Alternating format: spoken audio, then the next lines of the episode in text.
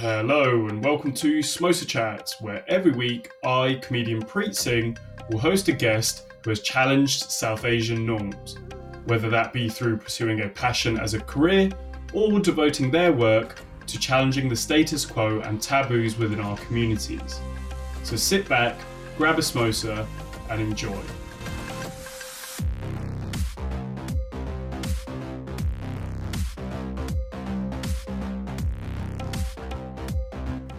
And we're here with Swati. How are you? I'm good. How's it going? Yeah, good. So for the people that out there that aren't familiar with your work, what do you do? So why aren't you familiar with my work? Well, clearly you've got a world-class level of sass. I like that. That's cool. So singer, songwriter, What else? Makeup artist on the side. Huh? Makeup artist on the side. Stylist. Fucking hustler, mate. I like that. We do it all. Yeah. So you just had a release that was yesterday. It was. Yeah. Latest single. It's in collaboration with these duo producers called Substeppers. And yeah, Lighter came out yesterday. It was a big one. Lighter. That's yes. It. Lighter. Go check it out. Lighter. Yeah. So what actually inspired your let's go to basics. What inspired your venture into music? That's a tough question. I don't even know if I would put it down to inspiration. It's just something that I started doing. They noticed that I was musical probably around 4 or 5 because my parents were really into their music. They were into a lot of black and white Bollywood songs, and they were socialites, so there were a lot of parties at home. So it was growing up around that environment where music's playing and stuff. I picked up a little Casio keyboard, 13 centimeters from the market that Dad got for me. And I started being able to play these Bollywood songs on the keyboard, just like that. Yeah. And that's when their kind of heads turned and thought, crap. As in you started learning to play them without... No, I was playing without any training. Oh, snap. So they were like, the little girl's got a talent and let's nurture this and see what happens. So then they put me in for piano lessons and I was it became the party trick. Oh, so okay. Little brown here, Beethoven. Yeah. Like when uncles and aunts are there, Mum's like, look, play any song on the radio or on TV and she'll be able to just listen to it once and play it out on the piano. Yeah. And that's how it began. That's incredible. So when did you realise that it was a viable... it was something that you wanted to pursue? Again, it wasn't something that I wanted to pursue. It's just something that I did. Yeah. Do you get what I mean? It's like you breathe. This is just what I did. I didn't know I could sing until around 13. I didn't realize I could sing. Up until then, it was just, what are you going to do? I'm going to be Madonna's keyboard player. Yeah. And then I started taking up violin, guitar. I was like, I want it all, everything. Yeah. And then at 13, I was part of all of the choirs in school all the time. But I thought, I don't have the confidence to ever be at the front. And no, we're not going to do that. But I started whisper singing in my bedroom so that my parents couldn't hear, because I was like, this is my dirty little secret and the world can't find out about this. And so, I started whisper singing. They heard me one time and they're like, were you singing? And I'm like, no, I can't sing.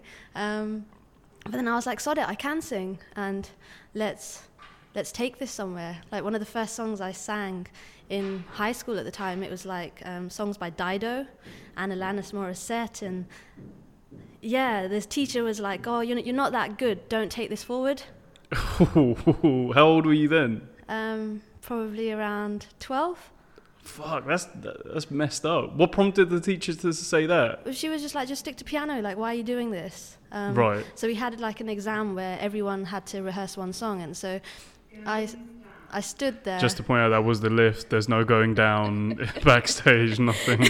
Promise. Yeah. So I stood there, sang the song. I was nervous, shaking and stuff. And they had their favourites in the class, and they were like, "Swati, just stick to piano." Right. This isn't anything worth pursuing. You need a lot of work. And that was the beginning of the fire that was just because you said that, now I'm going to do it. Oh, so you went the other way. You were I had a teacher once tell me that being funny would mean that I would amount to nothing. And she was kind of right, because I still haven't amounted to anything much. But it didn't stop me from fucking trying. I hate that bitch. But, hope she's dead. I worked in reverse. I did it just to prove all of the people wrong.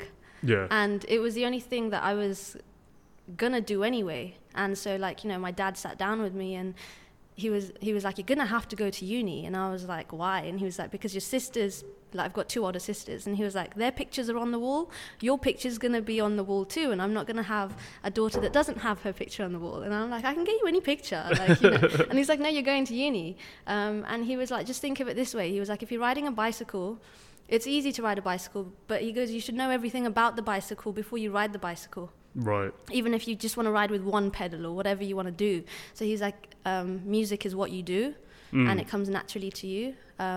Learn everything there is about it. And he was so smart. Like, he had the conversation with me that, yes, you're a singer, but singers, especially female singers, they're not seen as like the brightest things in a music studio. They're sort of like, you know, they don't know about the equipment, or, you know, they're kind of ditzy and they just sing, and they're a pretty face that, my hat, they just sing, and my hair's not done. But anyway. Hey man, I feel you. This is so he if was somebody like, if you were in a black hat, they would have thought this was an ISIS training camp. We've come dressed in all black with hats on. So yeah, he was like, learn everything there is to learn about it, and then decide like what you want to specialize in. And I always remembered that, and I kept that within me, that I'm going to know everything so that I can walk into a music studio and be like, I want these effects and I want this, and I can understand everything that the engineers are talking about. Yeah. So I did. So do you reckon that's actively like helped in the studio, the degree? Oh, completely. Like, I can produce, I just choose not to produce. But I know what I'm talking about, I know what they're talking about, I know about the gear, like, yeah. I'm a little, good advice from Dad. Yeah. It was we were talking like off air. It was interesting to learn that we both went to the same uni at the same time. Never bumped into each other. It's crazy. Yeah, but you wouldn't, because, you know, the music sector, there was like maybe 40 of us, but in sound engineering in particular, there was only 4 of us on my degree. So it was me and 3 other guys from Yorkshire and Hampshire and Wales. It's a lot of shears. So so 3 white guys and 1 Swati in the course. And I'm like, okay, and so we're sitting there putting mics together and completely opening up mics. Yeah. And I'm just like, what's going on with my life? Like, honestly. I feel like that segues quite nicely into one of the topics I really wanted to discuss. What's it like being a South Asian woman? Because you don't just stick to South Asian music, do you? Oh no, not at all. Yeah. I knew that. It was like it was just for you to be like, no, of course I don't. So you don't stick to South Asian music, and I guess you are a minority in that field. What's that like? I didn't think about it. I just did it. And when people were coming up and saying, "Well, you're not singing in Hindi, you're not singing in Punjabi, you're not doing that, and you're singing in English," and I'm like, why would I not be singing in English? Like, I don't see the problem here. You're saying that I can only go this high because I'm in this box, but I didn't have any idea of boxes in my mind when I started this in the first place. So I'm like, why can't I be Lady Gaga or a Beyonce? Yeah. And that's it. I haven't thought like that, and so that it never came into my mind. I started feeling it in uni when I was doing music, and obviously there were a lot of Asians in Brunel. Yeah. There's a lot of Asians in Brunel, and I'd be walking down with my fellow 3 lovely guys from the Shires. I'm walking down with them, and the Asians would actually come up to me and be like, "You're with the wrong group. Like, what are you doing?" What the fuck do you mean you're with the wrong group? Brunel was fucking weird. Like, you, like, seriously, yeah. Brunel was weird like that. It was like it was so, like, segregation. It was like apartheid. Asians would look at me and be like, "She's a rebel, because she's hanging around with these 3 white guys and she does music." Yeah, like, we don't do that. Like, you're supposed to be here, and we're supposed to be at Liquids every single Thursday. And it was Wednesdays. It was not Thursdays. It's been a while. That Liquid saw some of the best times of my life. Yeah, that red carpet. Oh man, we could turn this whole thing into just reminiscing about Brunel, fucking academy. Yeah. So it was interesting, and that's when I started thinking, like, oh my gosh, I'm different, and I don't fit in with the Asians, and yeah, I wasn't quite sure where was fit. But then I had that notion since I was a little girl anyway. I was convinced that I wasn't from here, and I'm like, I've been sent to the wrong planet. and it's just a matter of time before I can return back home. Yeah. So every time, like, you know, I'd be disappointed by humans or something that would happen in the world, or even like the school teacher saying, oh, you can't do this, and, you know, little things. I'd just be like, it's okay, Swat, because you're not from here anyway, and that's why you're getting so affected by these things. I mean, if you weren't from this planet, you wouldn't have to worry about things like Brexit or Trump. No, not at all. And that's why I was so detached from the notion of it, because I'm just like, it doesn't affect me. I mean, now would be a really good time to admit you're an alien, because I feel like that exclusive would really skyrocket our numbers. So now's a good time. So what's been, like, in your view, your biggest achievement so far? So we spoke off air about a lot of this stuff. So there was the Kiss thing. Yeah, Kiss FM was definitely up there. Mm. Yeah, I got to perform at Maideville Studios and have a set there. That was definitely up there as well. When I performed there, I finished my performance and I'm like, I'm done. Like, if I die tomorrow, I'm happy. Right. Like, I don't mind. But then Kiss took it to a new level. Like, having your name amongst artists like Camila Cabello and Jason Derulo and stuff, and your song playing in between that on a Saturday night, I'm just like, yeah. Yeah. That's awesome. Nah, it's fucking great, isn't it? Like, seeing it go from what you probably wrote it down on a notepad to it being amongst those, like, artists. That's crazy. Yeah, it is one of those things. Do you like live music? Do you like doing live events and stuff? It's okay. It's interesting. I would see myself more as a recording artist. I think simply because I've spent so long in a studio, I've become very studio-esque. Yeah. I don't mind doing live. I am learning to enjoy it, but there is still a big aspect of it that kind of scares me. I do get a lot of anxiety and the whole thing of, like, what will they think? Yeah. And that really affects me. Like, if someone looks away, I'm like, oh my gosh, he looked away. Why did he look away? Oh, he's not impressed. Like, you know, it's a million and one little battles that go off in my head. But no, I am getting more into it. And I do love the idea of it, obviously. Mm. It's just fighting those demons in your mind. Yeah. It is, like, I think that's just that's just the thing about anybody who does anything live.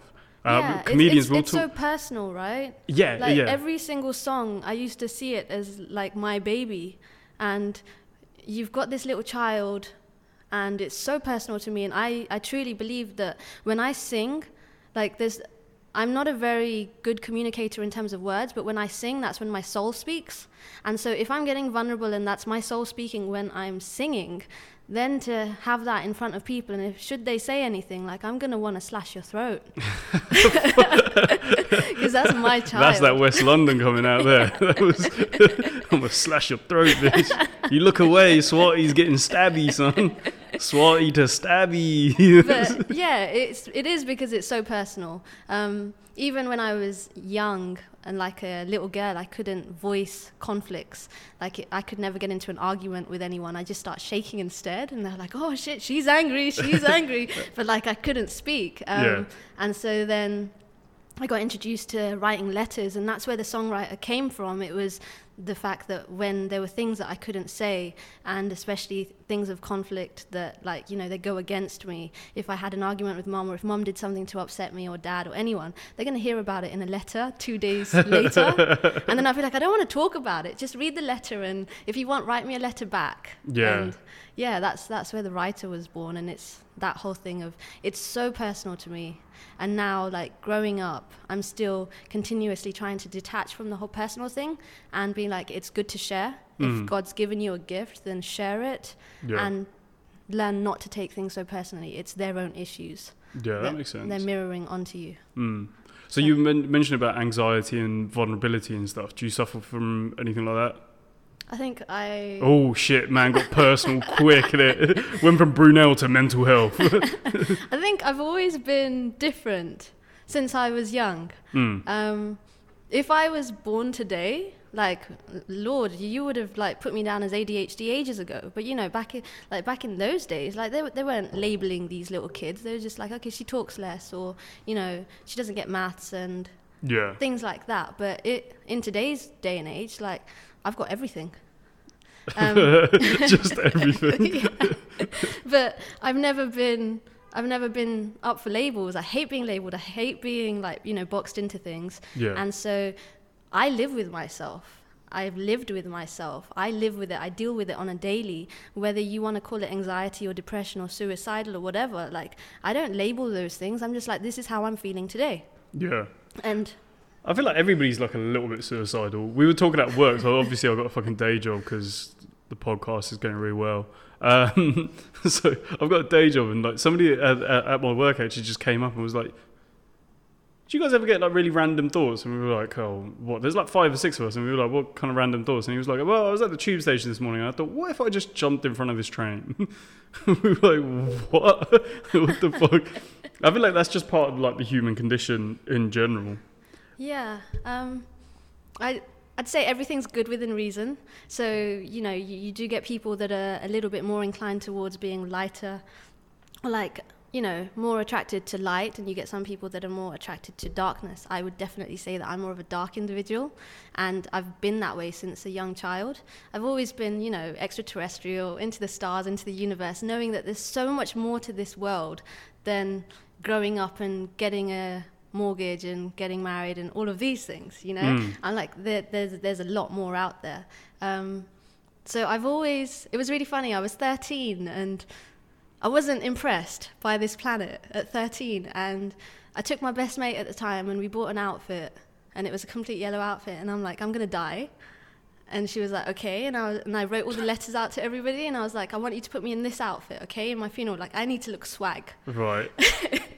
And then she spoke to my sister, and she's like, something's not right. Like, so he's talking about, like, she's planning a funeral right now. And then my sister walks in, and she's like, what's wrong with you? And I'm like, oh, like, you know, I'm not too impressed. And I think that there's better out there in terms of planets, and maybe I'll get reassigned to a better one.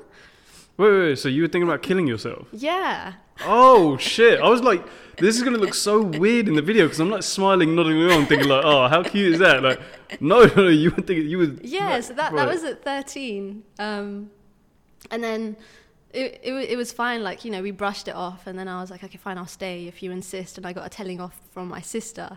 But I think that those were certain elements that you could see that there was this inner darkness inside of me. Like, when I was 7 years old, everyone would say, don't touch fire. And instantly I was like, I want to touch the fire, so I'm going to go and touch the fire just to see what it feels like. Yeah.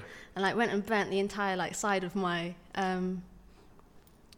abs or whatever. Yeah. Because I touched the fire. But I'm like... With your abs? What did you do? Lay down in it? This area. Oh, this is your side. To the fireplace. So I just went and, like, touched it, and my skin, like, stuck to the thing, and I'm screaming my head off. And they're like, what'd you do? And I was like, I touched the fire.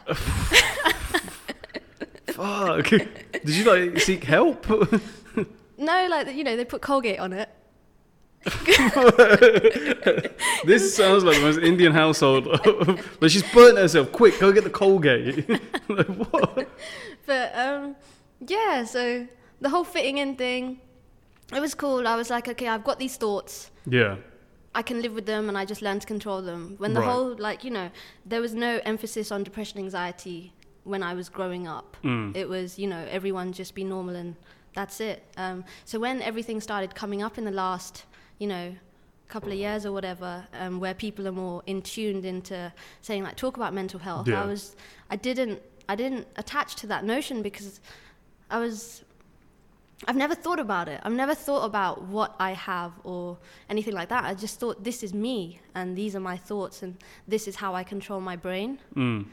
Like, when I have these thoughts, and, you know, I had coping mechanisms and stuff. But it was, this year was probably like one of the toughest years of my life, in terms of what I went through. And it was a whole build up of things that had happened over the last 5 years. I lost my dad. I was married, went through a divorce. My sister had a brain hemorrhage. Like, loads of things all happened. All in 1 year? No. So dad passed away 4 years ago, and 3 months later, my sister had a brain hemorrhage in New Zealand. So I went there to look after her, and then came back, and then the marriage was falling apart. And so then went through the divorce that just came through 2 weeks ago. So it was, I didn't give myself a moment to deal with anything. Like, there's aspects of dad's death that weren't dealt with. There's the sister having a brain hemorrhage 3 months later that, like, you know, almost kind of losing her and being in ICU and being like, crap, like, you know, everything can fall apart instantly. And then it was really funny, because we got so scared of saying, like, how worse can it get? Like, it can't get worse. Because we said that after Dad died. Right. And then my sister had the aneurysm and we were called to New Zealand and we were like, okay, so let's not say that again. Because it can get worse. Yeah. And then dealing with being married and then getting out of the marriage in like the most smoothest way possible and then carrying on with music. I wasn't dealing with it. I went heavily into music and work mode. And 8 months ago, that's when I was really suicidal. And that's when I was like, okay, Houston, we've got a problem here now. Right. Because I can't control this anymore. Mm. Whereas I was able to control, like, you know, it was kind of, they were fun thoughts back in the day, but this was not a fun thought because it wasn't my voice. It was another voice that had come in. And that's when I was like, okay, it's time to get help now. Right. If you don't mind prying into that a little bit, what kind of help did you see? So I spoke to the doctors and they were like, you've got symptoms of being depressed and anxiety, but we don't properly put you down as someone that has that because on a day-to-day you seem like a very happy person, but then you switch and you have these episodes where you go from 0 to 100, and 100 is, okay, I'm on my way out, and 0, like, you're cool and you're having a nice day. Yeah. So they were like, we want to look into you being bipolar and schizophrenic with suicide on the side. Mm-hmm. And I was just like, okay. And I found it fascinating because I was like, you're so quick to label me. And I was like, ooh, like bipolar and schizophrenia. Like, I love it. Yeah. Because I'm just like, look at you humans. Like, how quick are you just to try and like box me in so you can better understand me? And here I am being like, mate, I'm the dog's bollocks. Don't try and understand me. Because there's an ocean of thoughts in there. But did it help? No, because they wanted me on medication. And I was like, I'm not taking medication because it will stop the songwriting. Because I know a lot of people on, like, you know, antidepressants and other medication, and it numbs a lot of those aspects of your mind so that I wouldn't be able to write the songs that I write. So I'm not going on that. Yeah. So I got a private therapist instead. Right, right. It's a weird concept because I suicide and like mental illness in general, I think is such like a big topic nowadays. I was watching something with Stephen Fry and he's like a long time bipolar sufferer. Like tried to commit suicide like multiple times, and he always says that the one thing that keeps getting him off of medication, he's fine when he takes medication, but when he comes off of it, the reason that he always comes off of it is because he feels like it stifles his creativity. And he's like, so he'll come off it and he'll be fine for like a few months, but then he will eventually either try committing suicide or will have to go back onto medication. So it's like a weird, I think it's an interesting like relationship between the two things, mental health and creativity. Yeah. But I literally just reduced alcohol. I wasn't a big drinker anyway, but I saw that any time I had some alcohol, like even one beer, the thoughts were way stronger. So my therapist was like, get off the alcohol and smoking hash. Like once in a while I'd do that. But even with that, I was seeing that instantly, I'm like ready to go. Yeah. So I've been clean off that for around 9 months now. And alcohol, I'm limited to just having one beer or like one glass of wine, but knowing the consequence that the next 2 days, Swati, you will feel shit. Just don't kill yourself. I feel like that's the title of an autobiography, isn't it? Like, you will feel shit, but just don't kill yourself. It's intense, and it always surprises me how many creatives actually have like some form of mental illness. Yeah, because we're expressive people, right? We're sponges, we feel everything. Part of the reason as to why I kind of lock myself away, because like I come here, or like, you know, you go out, you interact with other human beings. Now, I'm a starseed from another planet. Like, I'm here to help heal this planet and help people however I can, but there's some people that have a lot of dark energy, and that comes into me. Right. And I have to protect myself from that. Mm-hmm. Because otherwise I'm coming home and I'm in a mood and I don't know why, but it's because of the people that were in my space. Right. You know? Yeah. It was really funny, up until like 20, I couldn't give hugs because I'm like, you can't hug me, because just something would happen. I'm like, I'm gonna seep in your energy, and what if I don't like what I feel, you know? Right. Shit, man, that's fucking deep. I like hugs. Hugs are good shit. I'm like thinking about when we met, I was just straight away went in for the hug. I shouldn't have fucking done that. They're the huggy type people. So dear God. Always seek consent, people. Fuck, man. Because I'd like shake hands or like, you know, pat him on the back and be like, you're right. And like my friends used to cuss the shit out of me because I used to do this thing like my dad where we give side hugs. So you just put your arm around. Yeah. Oh no, I'm a fan of the side hug. Okay.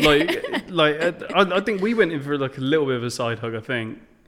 Yeah. Yeah, I'm pretty sure it was a side. I'm a fan of this because it's like friendly, like, ah, you little rapscallion, you, rather than like a full-on, like, here, let's touch bodies. Like, you know.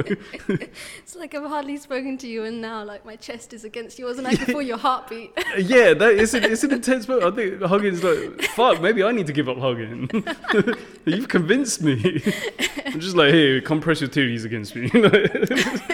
No. Let's stop hugging. Let's take down hugging.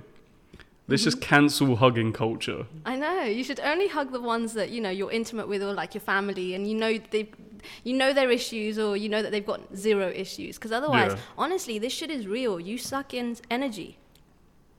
I don't believe that. I was just thinking... We're conductors. That's what we do. I can't comment on that. I'm just thinking there's a less of a chance of getting fucking Me Too if you don't... if you're like, there's a foot away, let's just high five. Or just wave.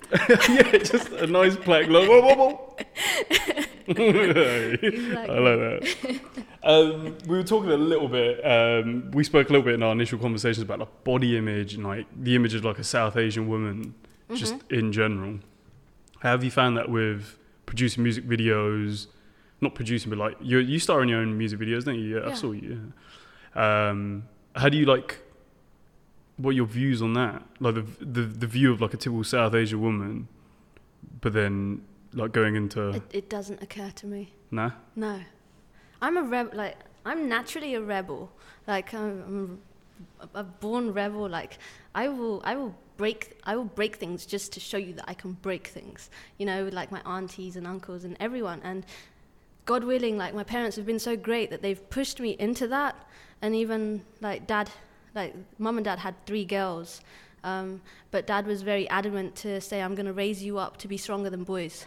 Right. So that you can stand up on your own 2 feet in this world, and nobody can ever, like, you know, you're going to know everything. So, like, he taught me how to fix boilers. I was standing by the car bonnet, like, you know, growing up, holding the torch for him, and he's showing me where everything is and, like, all sorts. Like, when he'd be fixing things and soldering items, I'd be, like, giving him more, like, the silver wire. And so, like, I've been raised as a really tough nut to not be, like...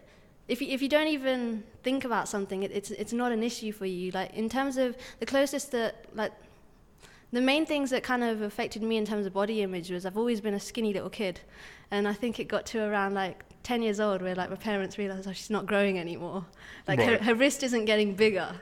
And they were like, okay, cool. And I was like, shit, like, is it going to stay like that for the rest of my life now? And they were like, maybe it will. And they were like, oh, my, okay, like, we'll give you more milk and we'll do this and we need you to, you know, get bigger. And I just couldn't.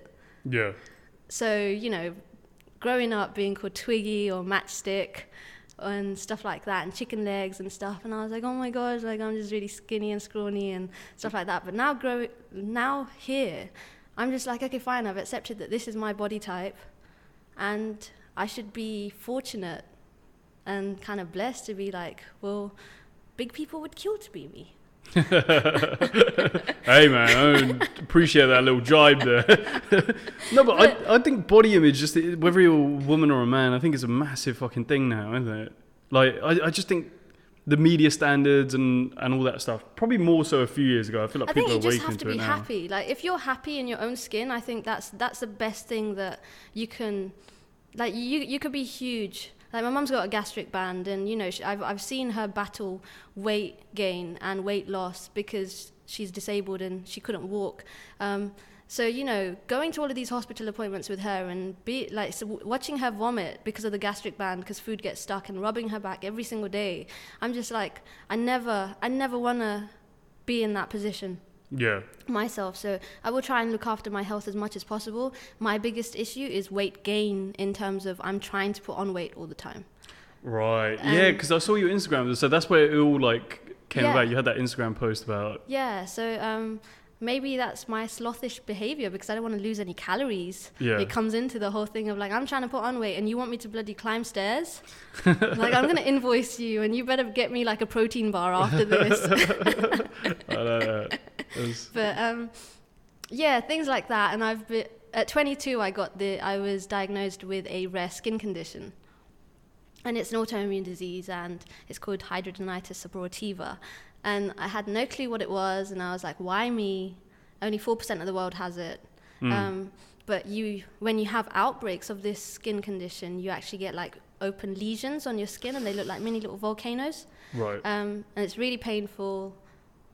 And the side effect of that is depression and fatigue. And so your body's fighting the infection. So you just want to sleep. I could sleep like 16 hours a day when I've actually got an outbreak. Mm. So getting that was tough, just simply because you question, like, why me? Out of, like, all the 4% of the world, like, I've got this. And the biggest battle with that has been, especially with social media, it's a sort of hidden illness. You can't really see it.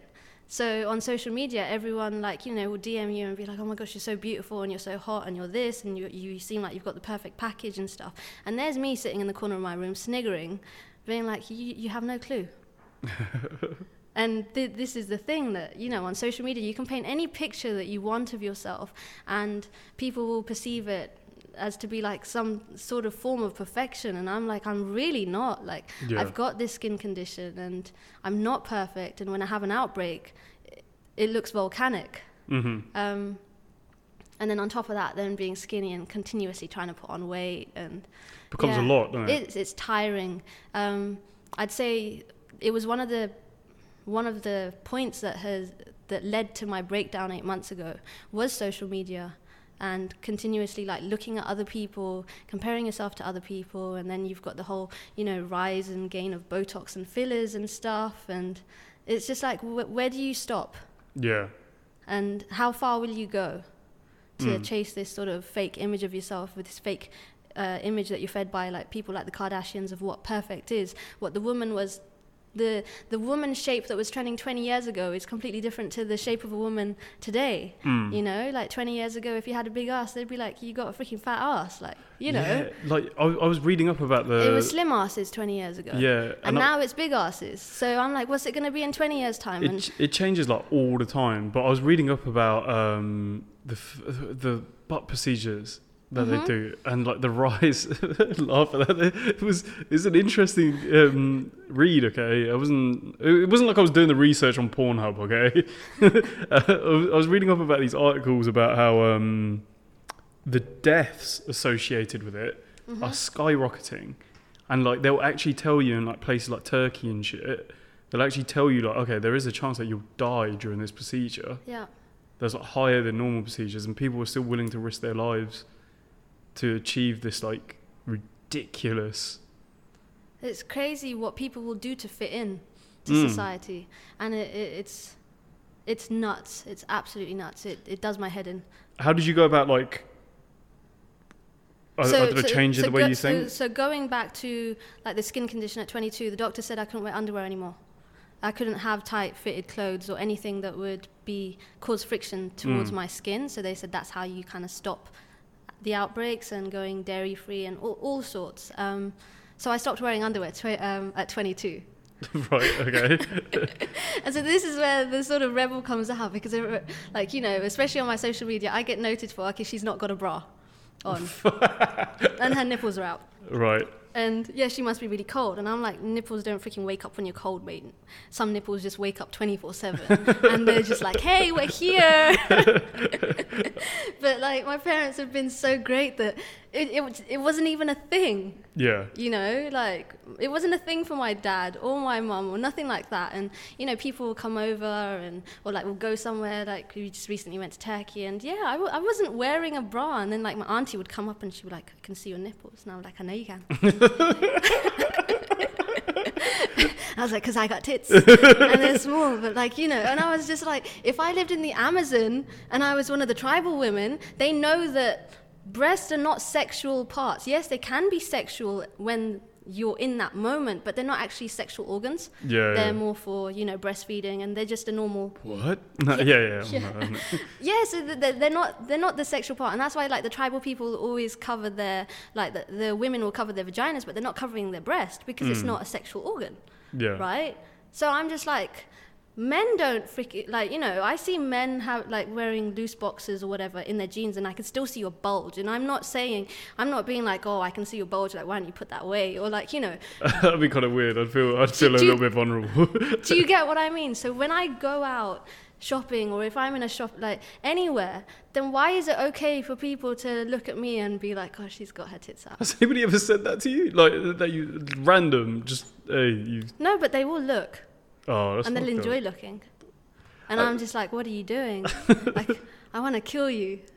But so I'm doing my part. Yes, it stemmed from the skin condition and the doctors giving me permission not to wear underwear, but now it's turned into more of a thing of like, if there's one me and there's more girls out there that will be more comfortable to go out without a freaking bra on, I'm so happy because I don't want it to be a sexualized part. Like if I want to go out with no bra on or whatever, like you shouldn't be looking. Yeah, free the nipple, man. That's been my whole thing for a while. Exactly. I'm pretty sure you see mine. It is pretty cold in this room today, so stop looking. So yeah, that's as far as like body image goes. And yeah, I will be like, I couldn't care less if I put a picture up and you can see my nipples. And if you're awkward about that, or if that makes you feel a certain way, that's your problem, not mine. I feel like that's an adequate summary there. I feel kind of threatened right now. That was like personal. Go back to music. What are like who are your like inspirations? So we had the Madonna in there. You want to be Madonna's keyboard? Yeah, I wanted to be a keyboard player, but she wasn't necessarily an inspiration. No, she had the whole thing about the cone titties as well, didn't she? what was that cone titty thing called? Cone? Was it? Oh, okay. Fuck! It's gonna bug me. Can you? Yeah, so she's got that music video and she's got the cone tits and yes, yeah, that's what that yeah, so yeah. It's like, you know, she's was really all about funny because growing up everyone kept calling me like, they'd be like, oh, you're to my sisters, they'd be like, your sister's like a young Madonna. And yeah, I was just like, I Madonna in blackface, I like that. Okay. But inspiration-wise, music has been very chapter-orientated. For example, like fragrances. You will have certain fragrances that you will smell and it will take you back to a memory or a certain chapter in your life. Music's been that way with me. I'd say going to uni and studying music teaches you to be open to listening to everything. Right. So like, you know, one day I'll be listening to Lil Wayne and then an hour later I'll be listening to Turkish folk music. And that's perfectly normal for me. And people are just like, what are you doing? And I'm like, oh, but I like this, and I like listening to songs that I can't understand the language because I want to feel the music and I want to feel what their voice wants you to feel, sort of thing. Yeah. And those are the things that inspire me in my own music. I think it was one day I was listening to a song by Yasmin Levy, and I couldn't understand what she was saying, but I cried because she sounded like she was crying with her voice, and it made me cry. And that's when the sort of light bulb moment happened, and I was like, I want to make people feel, because I feel that the direction that the world is going in is becoming so robotic and emotionless that to actually leave someone with something and make them feel something, we're winning. Yeah. And that became the main motive of how I use my voice. I want to invoke emotions in people just to make sure that, you know, you're still alive, right? Yeah. I kind of get that, and I think the whole like thing about art is that's. I feel like every form of art, that's the goal. Yeah. Is to make somebody feel a certain emotion. Mm-hmm. Like I can't think of a piece of art that's not like that. Where it's like they want to like portray. You think so? Like, have you turned on the radio and listen to commercial music? I used to be like that. I used to be like, oh, fuck commercial music. But even there, it's like. What do they want you to? What do they want you to feel? I feel like commercial music's always that, joy. Like, you know, women are like just sexualized objects, and yeah, let me hit that. It's an emotion, isn't it? Horny. Like, no, it is. No, I'm saying, like, even like the worst song that you can pick out. No, but this is like, you know, subliminal programming is taking place on mass levels through music and through commercial music of today's day and age. Oh, fuck, I'm so ready for this conversation. Let's talk conspiracies. It's not a conspiracy. No, I'm fucking with you. Why would you say conspiracy? Just because, you know, it's the woke talk and it's not the sheep talk. It it's the whole... automatically becomes a conspiracy, but this is what's going on. No. Like, we studied this in uni of, like, how subliminal... programming takes place through music, and they taught us how to do it. So I'm not using conspiracy as a snipe. Yeah, a conspiracy is just a hidden agenda, really, isn't it? Yeah. So it's like, I am down. I'm ready for this conversation, right? So I think commercial music. It's to dumb you down so that you carry on doing what the government tells you to do, and then the adverts that you see on TV and what Netflix chooses to show you. Everything is to dumb you down so that you don't question things and they can better run the world. But isn't that... Because if everybody was like me and they were questioning shit and we're like, oh, I'm going to do this and I'm going to go against the grain, they wouldn't be able to manage us, love. So I do kind... And that's why the notion of marriage and everything was introduced. We are better managed in twos, hence why the whole marriage thing came apart. I don't know. I think the marriage thing's biological, isn't it? It's like evolutionary. It's not, but you don't need to be married, though. Why do you need to be married? Yes, you can go have sex and you can procreate, and we can, you know, there was a day and age where we had to increase the population of the world because, you know, people were dying in wars and infections and plagues and stuff. We've surpassed that level, and still people, like, the biggest thing for people is like, oh, I want to leave a legacy, so I want to have a child. Why? But so that's like a biological drive, though, isn't it? It is a biological drive, and I completely get it. Like, you know, once upon a time, I was completely driven by that notion. Mm. But now it's like there's so many kids out there without parents, and, like, you know, the world is decaying at a fast rate. We don't need to increase the population of humans anymore. And so I'm sorry if you just want to have a child because you want to see what it looks like. Who it looks like. Is it going to look like the dad or the mom? I'm so ready for Swati's one-child policy. Come on, fucking China. China needs you as an ambassador. Yeah, zero children. But that's a biological drive. So I agree with parts of what you said. I'm a big believer in the banking system. Remember, like, keep in the back of your mind that the doctors have tried to say I'm bipolar schizophrenic because tomorrow morning I'll be wanting a kid. No, fair. God damn it, I was so ready. I'd lined up all my points and shit. I want you to latch on, okay, to this idea of me that you have in your mind, but it's all a trick. I'm 2 steps ahead of you. Yeah. Bruv, I think I've just been mind-fucked. I don't understand I'm not sure what just happened. I was ready to go into conspiracy talk, and you were just like, by the way, don't really believe any of this shit. Carry on. Like, let's go talk about music. Why. I find it fucking fascinating because I feel like everybody is like that a little bit. Yeah, no. I wanted a kid, and do you know when it actually changed, where I started questioning everything? It was when Dad died, because he died so suddenly. He went upstairs for a nap, and next thing I was doing CPR on him. Mm.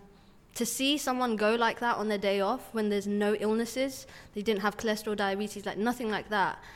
That jolts you, and I would say prior to him passing away, I was existing, but I wasn't really living.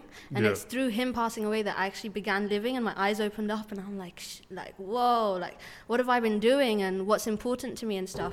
And I was so angry at the fact that he was snatched from me that I was like, he came to this country from Africa to India to here, and then he's made all these sacrifices because he wanted to be a pilot. Like, he was into aeronautics and stuff, and he got accepted into, like, he got a scholarship and stuff, but he sacrificed that for his family to bring them over. And he was like, I'll just do a normal day job, and he put his dream aside, and that he sacrifices that for me.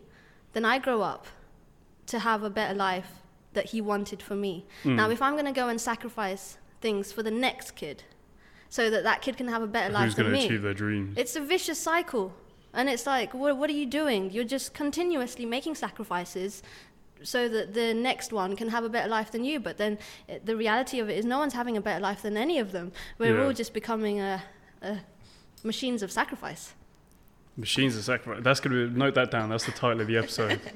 Machines of sacrifice. That's, and so I was like, I'm going to put a stop to this, and I'm going to justify his life and honor his life by living the best life that I can live. And I'm not saying no to having my own kids or anything like that. I'm completely open for adoption, but a kid shouldn't be, oh, because my biological clock is telling me that I want to have a child and, you know, nurture this or anything like that. It should be something, not an accessory, but as in, you know, I want that kid, but the kid's not going to take over my life. Gotcha. It doesn't mean that it's going to take away from my music. It doesn't mean that I'm going to go from being who I am right now to waking up at 6 a.m. because, you know, that's what I'm going to become, making muffins. And cupcakes has become the new thing for these new mothers. Like, oh, gosh, I'm going to get so much hate. I was just about to say, I was like, I'm sure you've got friends that are mothers, man. Yeah, they make cupcakes. Fuck those mums. They make cupcakes. They're like, you want cupcakes for your birthday? No. You were a freaking engineer, but you make cupcakes now. That was targeted. I'm sorry at whoever that was directed at. I apologise. We won't have her on again. No, so, okay. But you get what I mean. I do. If I reach a level or a point in my life where I can afford to have 2 nannies or 3 nannies or whatever, then I will think, and trust me, if I meet a man who I'm like, I want, like, and that drive wakes up where I'm like, I want to have your child. Yeah. Then I'll do it, whereby it doesn't take away from my life, but it adds value. Yeah. I fully sympathise with you because you're talking to a 27-year-old comedian. Okay. So it's like... So I can't latch onto you either because you're just going to flip like... I'm totally with you. I get what you're saying as well, like about... I always question it as well. And I've got friends now, and fuck it, I'm going to piss people off as well. But it's like I've got friends as well who I like see that are like in their 30s and whatever. I'm like, but bro, when you were in your 20s, you wanted to do this. Like, you didn't even make an attempt at doing, like, anything that you wanted to do. You like, I call it the Asian life cycle. You know, it's go uni, find somebody, settle down, get married while you're young, spend, like, $100,000 on a wedding. Yeah, and then you're going to pop out a kid within, like, you know... God knows, and then you pop out another one because all the grandparents are alive and we can help you raise the kid, and then that's it. You're going to work yourself to death. And then what happens next? Oh, but we're Hindu, so we believe in reincarnation, so you'll be fine. You've got, like, you know, the cycle that's going to keep going on, bigger than yourself, and you're going to come back and do it all over again and just pray you're not an ant in your next life or a dog. Bro, you should do talks. I'm fully ready to join the cult of Swati here. I'm from a different planet as well. Fuck it. I am ready. I'm ready to join you. What's coming up next? What projects and stuff have you got coming up? Let's plug. I'm working on an album. It's called The Ascension because it's the ascension of Swati. Interesting. The last EP that came out was Slow Dance. It was called Slow Dance because I'm normally known for making dance music. Right. But this was more like slow dance music. It was the slower take on songs that could potentially be turned into dance songs, but it was slow. And it was almost a pun on, well, not a pun, but, like, you know, a metaphor for what I was going through at the time, which was whilst the world saw the Slow Dance EP and saw that my music was thriving, I was actually slow dancing with the devil at that time, which was the whole suicidal episode that people had no clue that, you know, until shit got really, really bad and things hit the fan and I started voicing that I'm not going to be here long. That's when people were like, oh, like, okay, we've got, like, you know, and then the intervention happened and stuff. So that happened, and then from that to now, God bless my therapist and, like, my family and friends. But this whole journey of self-growth has taken place, and I'm fascinated at where the issues actually stemmed from, and I'm fixing issues since I was, like, you know, from when I was 2 that I didn't think that affected me, but, you know, you carry this shit with you, and yeah, I'm improving myself. It's like, you know, 2.0, 3.0 version of me, and I'm so excited by working on myself with my therapist to be like, how good can we get? Like, you know, maybe I can become Lucy and be using, you know, 80% of my brain, like the film. So yeah, now the album comes out in February, March time, and yeah. Awesome. I've lived a life based on sort of plans, you know, like when I was little I wanted to get married and all of these things that you follow society and you put those little milestones in place because you think this is right and this is what the government and the corporations teach us to believe is correct. But after going through this last year and having, or like the last 5 years, and having the entire barriers of your existence break down, you realize that you can make plans, but God ain't going to freaking listen to that. Yeah. He's going to do whatever he wants. Okay. And sometimes that is my greatest confirmation that there is a higher being up there, because I wouldn't have picked half the shit that I've had to go through. Yeah. So yeah, I'm just taking each day by day. Today I'm here with you guys, and tomorrow is another day, and yeah. Working towards that album. I love it. We're generally, and like we're gonna wrap up now, but okay. I want you to make me a promise. We come back and we do a conspiracies podcast. Oh, completely. Yeah. It'd be so fun. All right.